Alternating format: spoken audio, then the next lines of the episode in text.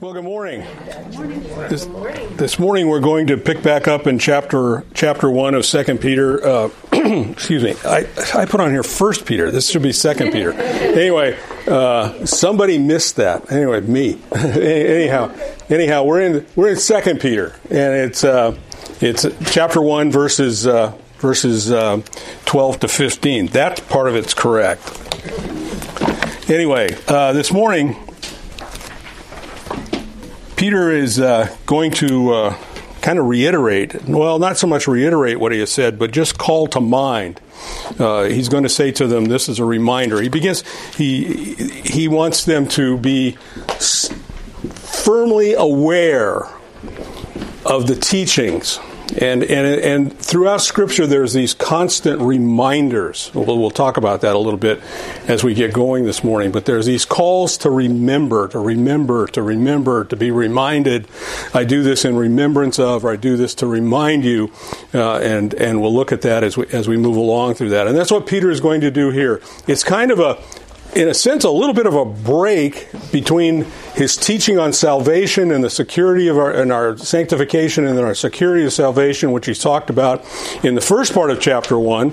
And then he's going to go into the security of the Word in the final verses of chapter 1. And then chapter 2, he moves into being secure in our faith, as a result of being secure in our faith, knowing who we are in our faith, knowing where that faith is based in the sure, true Word of God. He's then going to go into the danger of false prophets. And he's going to start talking about false teachers and false prophets. And that's what chapter 2 is about. And then when he finishes chapter 2, he goes to the end times. And he goes, here's where the world is going. Be aware of it. That's how this book is going to flow. So this morning, he's taking a moment to call them to remind. He's calling them to remember. It's by way of reminder is what he's going to do in these few verses this morning as we look at them this morning. So before we get into them too deeply, are there any prayer requests this morning? No. Well, I'm glad everything's good with you all. At any rate, Don, would you open us this morning?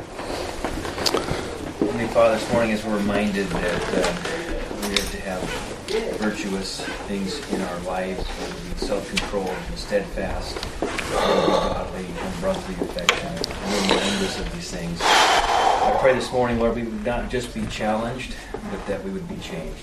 And I pray that you would give your Holy Spirit's power to all those that are teaching kids this morning, and Steve this morning as we look at your word in 2 Peter. Lord, may it change and move our hearts, and we be different because of your word. Not head knowledge, Lord, but may we actually be different in our thinking. I pray these things in your name. Amen. Amen. So he begins in verse 12 by saying, therefore, I will always be ready to remind you of these things, even though you already know them and have been strengthened in the truth which is present within you. I consider it right, as long as I am in this earthly dwelling, to stir you up by way of reminder. Hence where I got the title, by way of reminder. So we're going to look at those two verses first, and he's calling them here to remember the truth, and he begins by saying, therefore, based on what I've already said in the first 11 verses, based upon the fact that you have come to salvation. Keep in mind that through this text, he's writing to believers, to maturing believers, and he's encouraging him in that maturity, and he's already talked about the fact of this great salvation, which has been the same faith as the apostles, is what he is saying. Ultimately, in verse 1, he says that by the righteousness of God, that's how that came. That's where this faith came from. He says it produces grace and peace that would be multiplied to us as we have the epigenosis, the full knowledge of Jesus Christ. That's all part of verses 1 and 2, and then he goes on to saying that he's granted to us everything pertaining to life, and in this he means eternal life. That's the idea here, that what he's given to us in all godliness and once again through the full knowledge of him who called us. Remembering it was God who initiated salvation. It was God who moved in our hearts to come to him. It was not us who sought him out. And he says who called us by his own glory and excellence. It's once a praise again to the omnipotent God. And then he goes on and he says, who's granted to us these precious and magnificent promises and made us partakers of the divine nature. These are the things he's wanting them to remember. That's your salvation. That's a picture of salvation that Peter paints here. And then he goes on from there in verses 5 and following, and he talks about the assurance of that salvation. And in verse 5, he says, he tells us that we're to apply all diligence in our faith, supplying moral excellence. In other words, growing in the grace of Jesus Christ. And he's going to list how that happens when he gives this, add to this, add to this, add to that. As he goes through there, add to the to self-control and perseverance and moral excellence and all of these things, godliness, brotherly kindness, brotherly love as well. And he says, these things are yours. They're part of the gift of God through grace, that these things are happening within you. That's, he points to that. And he goes on to say that you're not going to be unfruitful in the knowledge of the Lord Jesus Christ.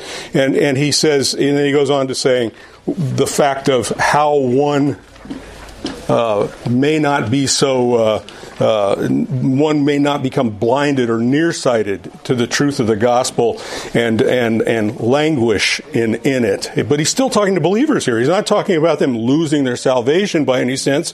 He's basically saying, this is where you are. And he says, because he's already said that. And then he goes on and he says, therefore, brothers, be more diligent. Make sure of your calling. Don't become lethargic. Good morning. Don't become lethargic in your faith is the idea that he's expressing here. And then he goes on to say that by this you have entrance into the eternal kingdom of our Lord and Savior Jesus Christ, who will abundantly supply it. He's saying that's what he's calling them. That's what the therefore calls them back to. Verses 1 through 11.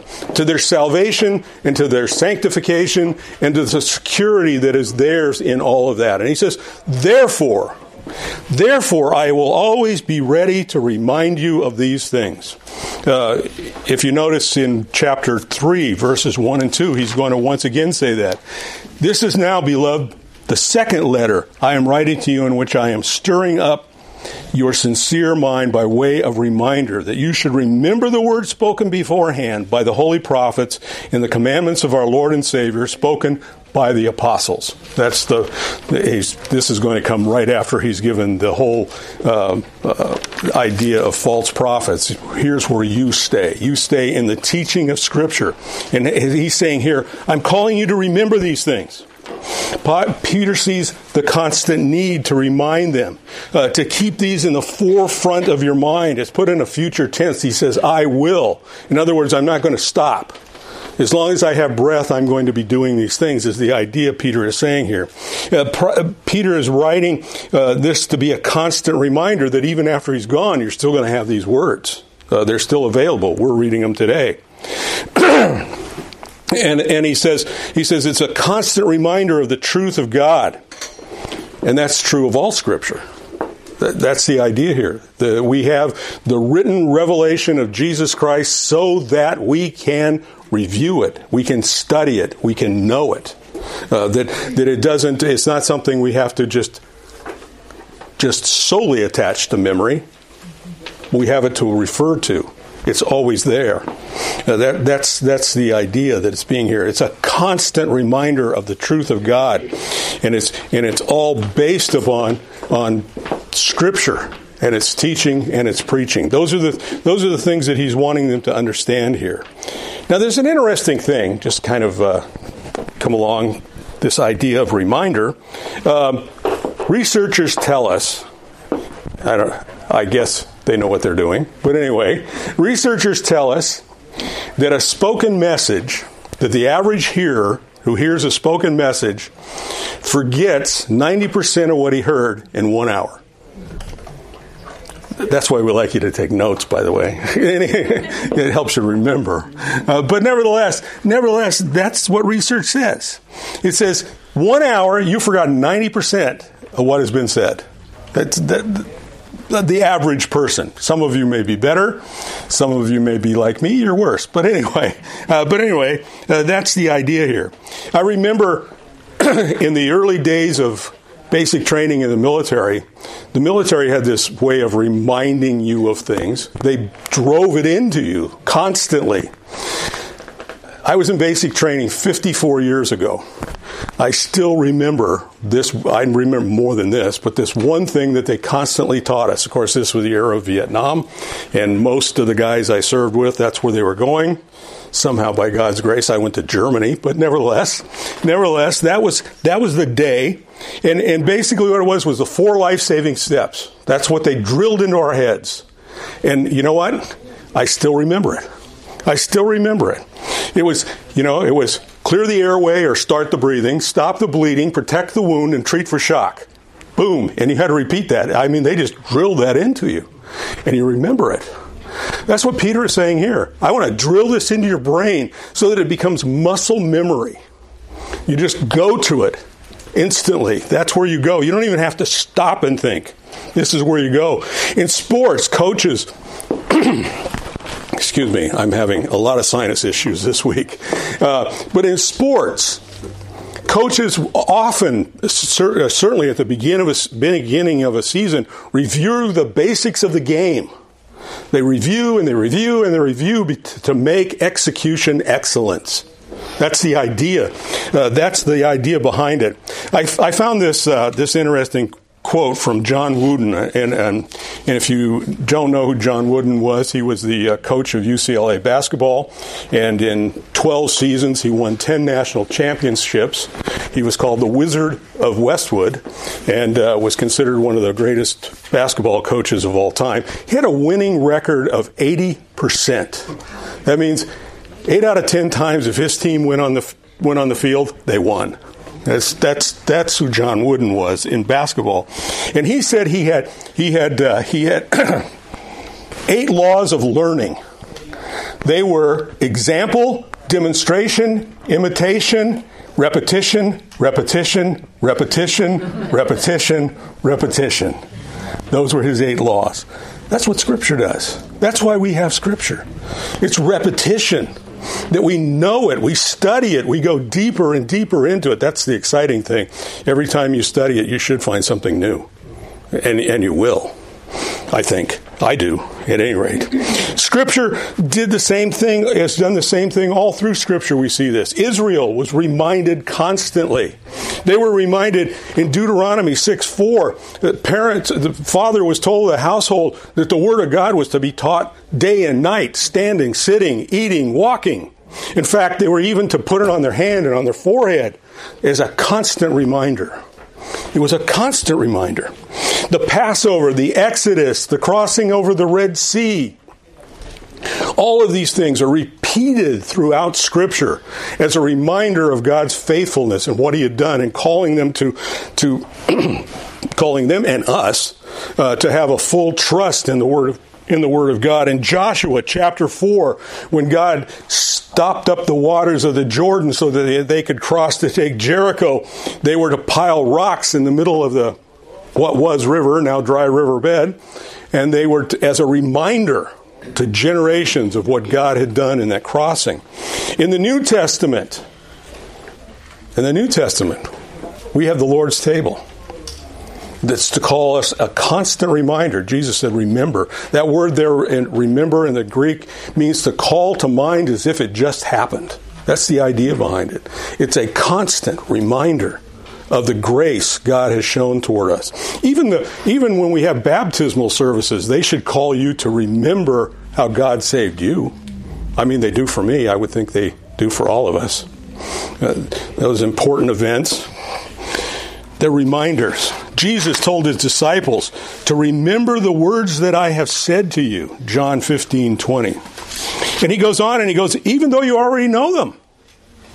Here once again, he's making a note here. He's talking to believers that are maturing, believers that have studied Scripture, believers who know something about God. He's saying, even though you know them, you need to be reminded. There needs to be this constant remembering. And it may not be new in the sense that you haven't heard it before, but it's to be constant. It's to become a part of you. It's to become intrinsic in your very being, is the idea that he's expressing here. Even though you already know it, having been strengthened in the truth. The NASB and the LVS, they say strengthened. The King James says established. The word means both things. It means to firmly establish or to bring us to a settled condition because it's in a passive mode. It means that this is where you are. That you're firmly established. You're firmly strengthened. It is from the Word of God that you get your spiritual strength, is the idea that Peter is expressing here, and he's calling them to. It's a settled condition. That's where you live. This is where you are. And he says, he goes on and he says, strengthen in the truth which is present with you. He's talking about an established gospel, that it's evident in their faithfulness, that they are absolutely maturing. And chapter 2 is going to go on to that you're going to be able to stand facing these false prophets that he's going to talk about. He's reminding them, he's setting the basis of their salvation and their faith, and he's going to go to the Word of God right after this to show them that this is the reality, but then this is going to happen as predicted. You can stand, you can withstand it, you can stand the onslaught, is the idea he wants them to understand. He's saying to them, the gospel is evident in the faithfulness that they are maturing believers. Colossians chapter 1, verses 5 and 6. Because of the hope that since we've heard of your faith in Jesus Christ and the love which you have for all the saints, verse 4, because of the hope laid up for you in heaven, of which you previously heard in the word of truth, the gospel, which has come to you just as in all the world, so it is constantly bearing fruit and multiplying just as it has been doing in you also, since the day you heard it and understood the grace of God in truth. This is the idea here. From the day you had it should be building up in you. That's what he's wanting them to do. That's what he's wanting them to understand. That's what he's wanting them to understand once again, that Scripture truth should become muscle memory to you. Spiritual muscle memory. That's the idea here. It should be the first place you go. It should be automatic. That's the idea. First Peter 5:10, he wrote, and after you've suffered a little while, the God of all grace, who called you to eternal glory, he himself will restore, strengthen, confirm, and ground you. That's what he's calling them to be grounded in the truth, to be grounded in the truth. And then in verse 13, he goes on and he says, I consider it right, as long as I am in this earthly dwelling, to stir up. I don't know why I keep leaving out the you, but to stir you up by way of reminder. 1 Peter 5:2, he told the shepherds that he was writing to, the elders, of which he called himself one. He says, shepherd the flock of God among you, overseeing, not under compulsion, but willingly, according to God, and not for dishonest gain, but with eagerness. And here he is showing that shepherding. The shepherds are to the shepherds took their flocks in the field. They found pasture for them to eat. They protected them. They led them to the fields. They brought them to good food, and they protected them. That's ultimately why that word is used. That's what the role of the elders in the church are. They're to make sure you are properly fed the right food. You're protected in teaching the Word of God, and they are to lead. Those are the things that are to be seen here. And Peter is saying here, it's with the scriptures that is done. And Paul told the Ephesian elders in chapter 20 of the book of Acts that they were taught the whole counsel of God. That means all 66 books, all 31,102 passages, all 782,815 words, if you had an NASB. If you have a King James, it's 783,137 words. There's more these than thous. Oh, and incidentally, I'll throw this in just as a bonus. The middle passage of the Bible is Psalms 103, verses 1 and 2. But anyway, that's just a bonus. It has nothing to do with this passage, but nevertheless, that's the point here. That's our teaching platform. That's what we are to know. That's what's to become intrinsic in us. That's what is to he is calling us to understand. And he says, I consider it right, and this literally is righteous. The faithful shepherd is not just helpful in strengthening, but it is righteous for him to do that. Those are righteous acts. That's what Peter is saying here. This is righteous to do this, to stir up by way of reminder. And he says, as long as I am in this earthly dwelling.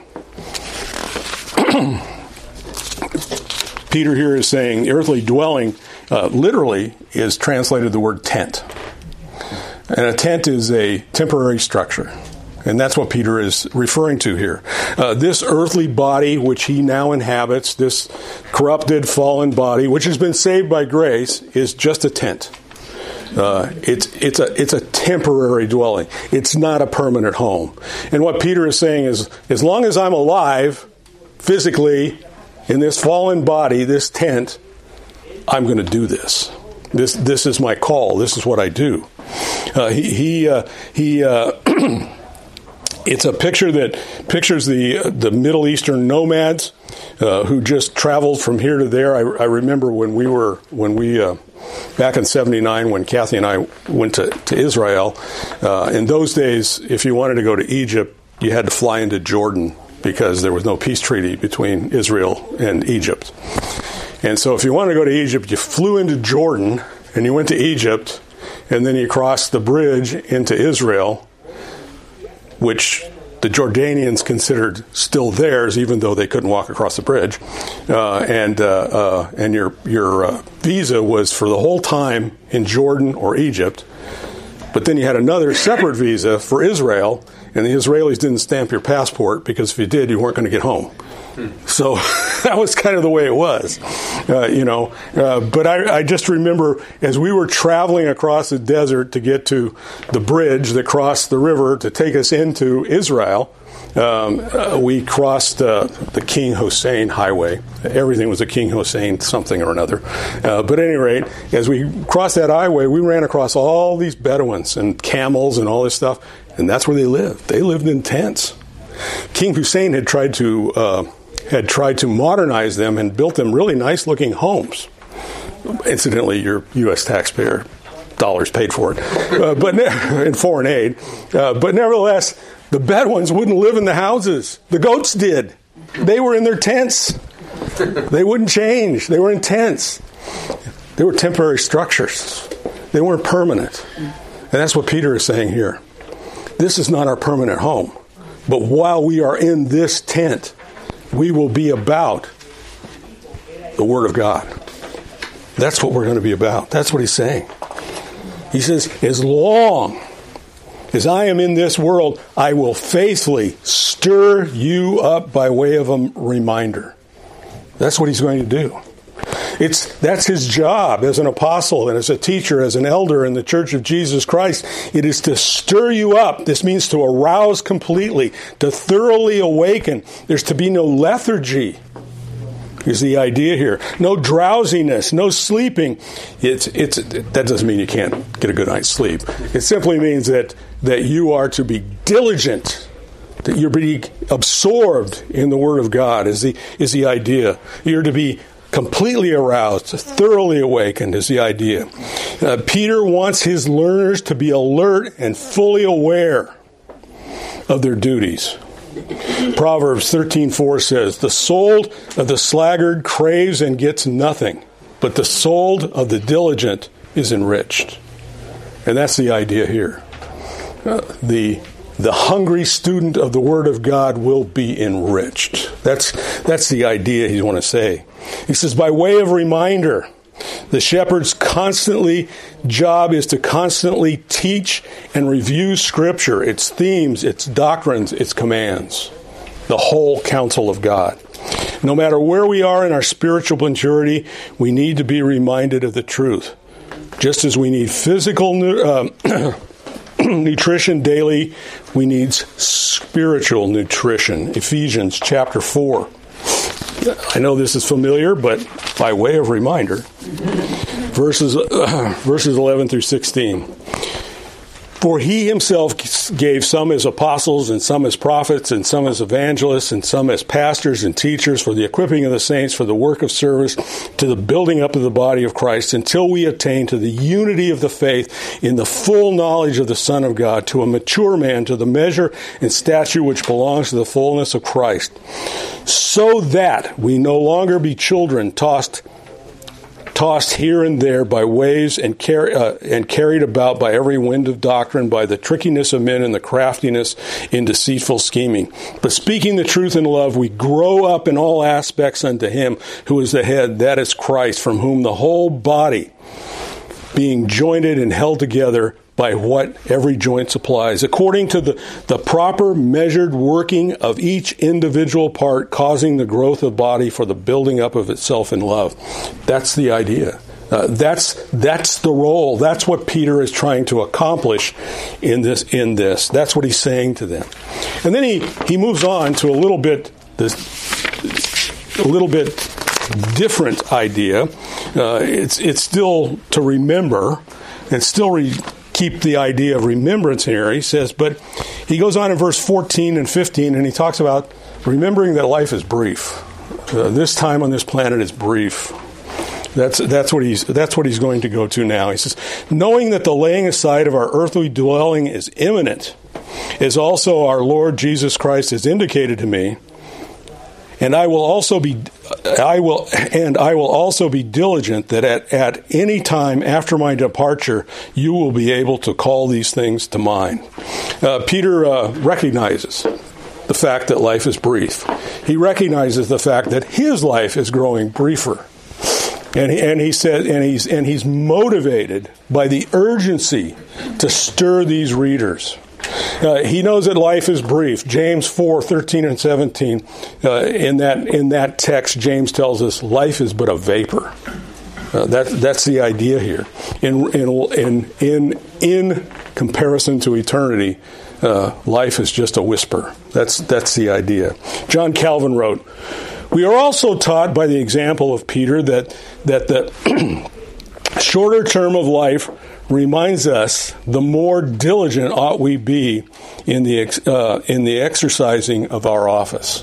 That's what he says Peter is showing here. That he's showing that he has to be diligent because life is short. He says, knowing that the laying aside of my earthly dwelling is imminent. Peter saw his death as coming soon.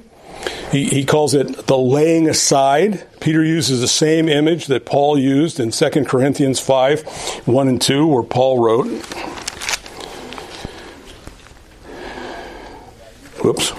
wrong book.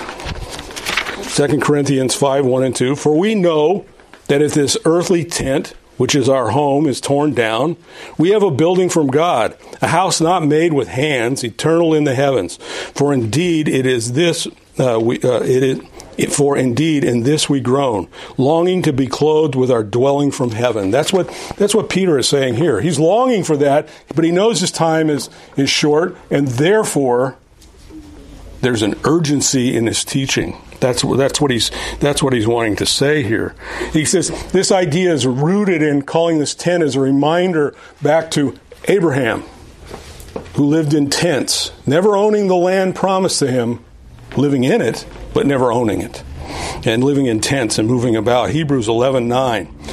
That's the idea here. He says that it's imminent. That's what he's saying. He says it's an imminent, that is coming soon. This word can mean one of two things.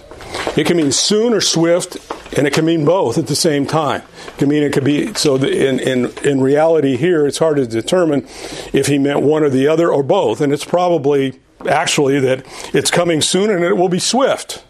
That's really what he's saying here. That's the idea of imminent. It can be any moment. That's the point. And he saw his death as coming soon. And he saw that it would be swift. He knows that because Jesus told him so. John chapter 21, verses 18 and 19.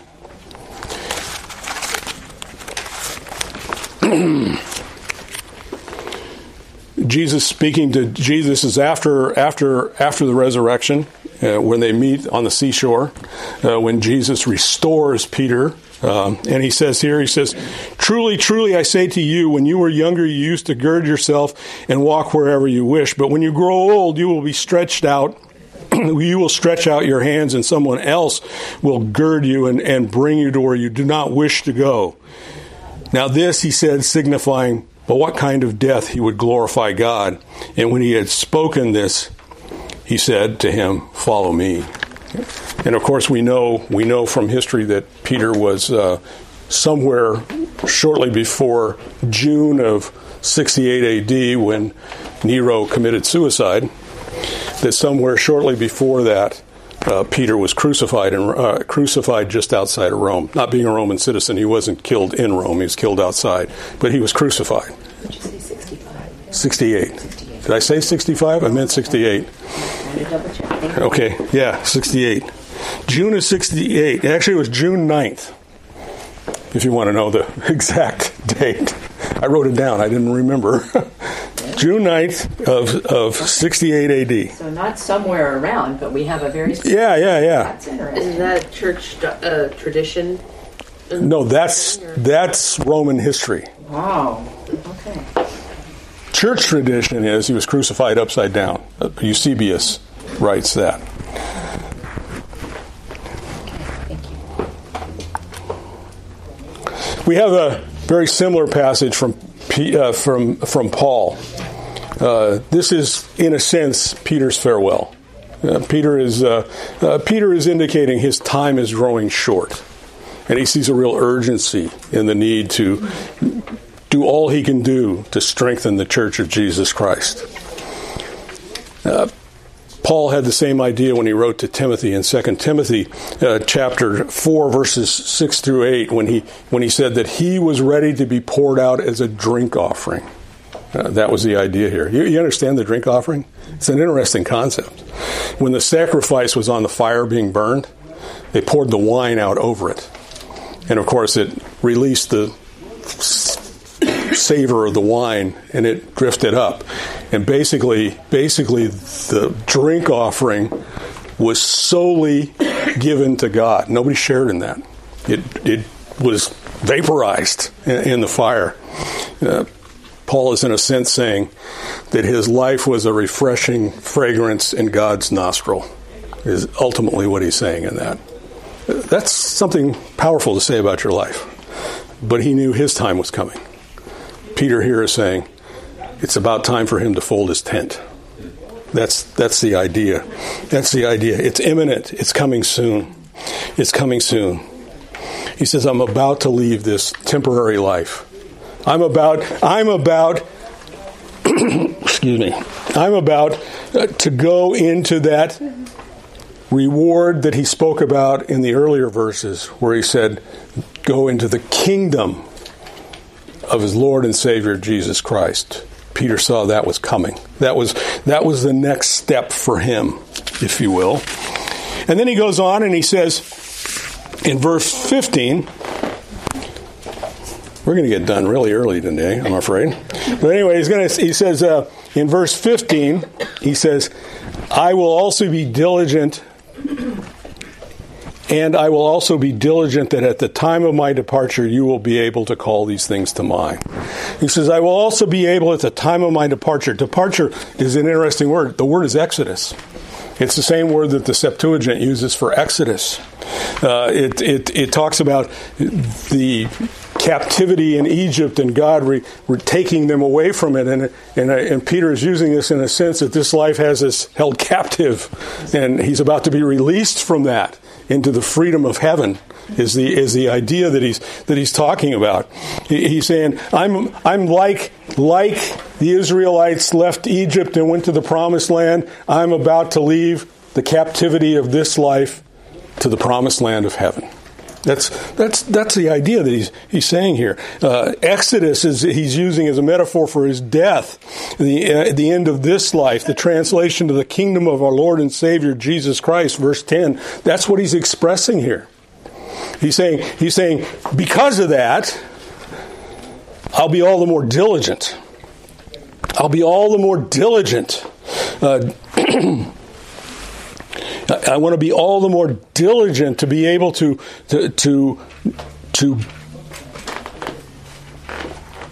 remind you constantly of the truth.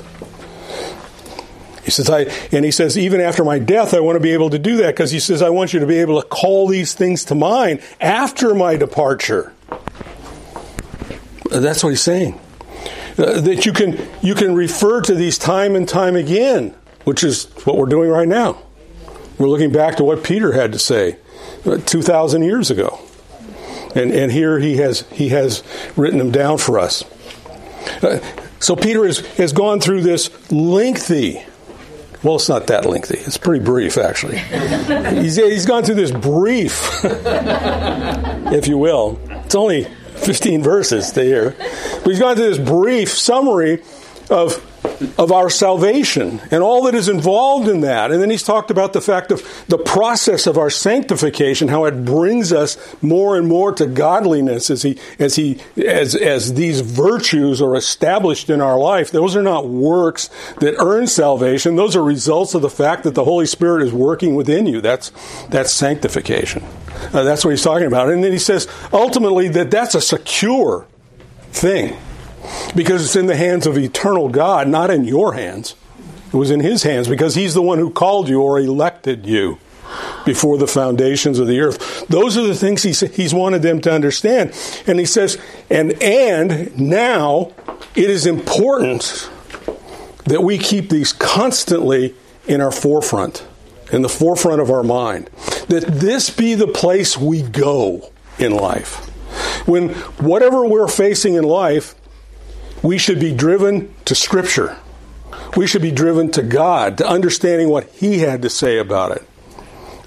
That's the idea that Peter's wanting to express here. That's what this spiritual muscle memory is that whatever we face, we turn to God. That's where we run. And he's saying, and as a result of that, knowing that my life is growing short, I want to all the more impress it upon you, and I want it to be available for you to know and to understand. He says, I want you to be able to come back to it. After my departure, you will be able to recall these to mind. He's not asking you to memorize all this. He wrote it down. He wrote it down in 2 books, maybe 3. But he wrote it down in these 2 books, First and Second Peter. He probably, and most likely is, and we'll talk about this for just a minute because we have time, most church historians, dating back to the 1st century A.D., one of the disciples of John, who probably wrote in about the time John was on Patmos. Which would be Pappus. He wrote that he was the bishop of Hierapolis in Asia Minor. He wrote that Peter became or Mark became Peter's interpreter and wrote accurately. In other words, he is saying that the Gospel of Mark was really dictated through the Holy Spirit, of course, by Peter, and that Mark was his secretary, and he wrote it down. Irenaeus also agreed. He said, handed down to us in writing are the things which were preached by Peter. Now, those don't necessarily fully guarantee it, but it's pretty well been accepted in church history that Peter was the strong influence, if not the author of the Gospel of Mark, which makes it even more. Well, it doesn't make it more authoritative. It's fully authoritative. It just makes it more, the background becomes more clear. And the interesting thing is, in more recent time, in the discovery of Qumran Cave number 7, I looked all this stuff up, so you got to listen to it. At any rate, in Qumran Cave number 7, there's a number, if you don't know the exploration of Qumran, there's caves all over the place, and in some of them they found junk, and in some of them they found commentaries, and in some of them they found actual Torah scrolls, pieces of them anyway. The most prominent one is Isaiah, which is on display at the Shrine of the Book in Jerusalem. It's very heavily guarded, and I guarantee you, don't take a camera in there. Some big Israeli will get on you about it. They don't let you take pictures, and it's under special glass and special lighting and all this kind of stuff. And I've walked all the way around it. I don't have a clue what it said, but nevertheless, except for according to the translators, there's only a few words that differ from your King James Bible, and those words have no doctrinal impact. They're basically just little words like it, in, that kind of thing. And they're just scribal mistakes probably. But the text is solid. But in Qumran Cave number 7, 7Q5, if you want to look it up, is a Gospel of Mark, chapter 6, 52 and 53, and also in cave number 7 is Q10, which is 2 Peter 1:15. How far back does that date? Qumran? Well, the 2 Peter text specifically, but Qumran dates back to the time of Christ. Wow. Yeah. Those are old documents. So at any rate, the point is, Peter is saying, I put this down in writing for you. I put this down in writing so it can be a constant reminder. Don't neglect it. Be diligent. As Peter was diligent in teaching it, be diligent in learning it. That's the idea here. That's what Peter is wanting us to understand. He's wanting us to understand this. Look, you're saved by the grace of God. It was all Him. He did it. He initiated it all. He called you. He called you into His salvation. And the Holy Spirit is working in you these virtues to make you more and more His. Don't neglect them. Don't fall asleep. Don't become blind or nearsighted and neglect them and then wander about as some do. He says, but be diligent. Stick to it, because in sticking to it, that's how you know you're secure. That's how the Holy Spirit speaks to you. Obviously, if you're in sin and walking away from the Lord, even if you are actually saved, you're not going to feel saved. But that's not the issue. And Peter says, be sure of it. Know where you are. Know whose you are. And be faithful to the one who called you. That's what he's calling us to here. That's what he's saying to us here. He said he saw his life as a diligent labor so that you could grow in the grace and knowledge of the Lord Jesus Christ. That's the point here. That's the point he's talking about. And I wrote it all down for you, he said, so that you can keep studying it, keep digging, keep knowing more. Any comments or questions this morning? I've run out of throat.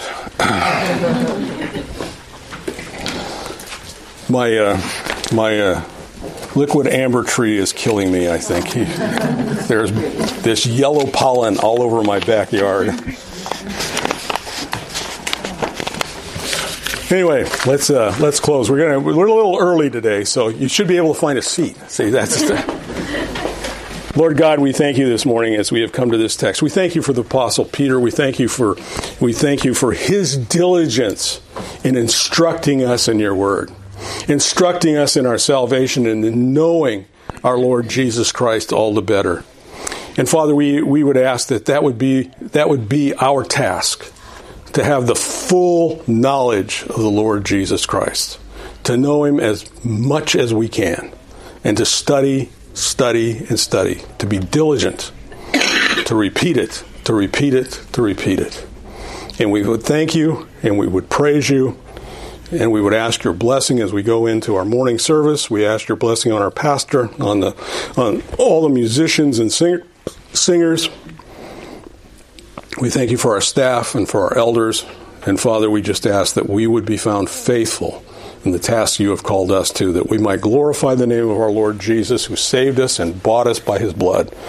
And we thank you in his name. Amen.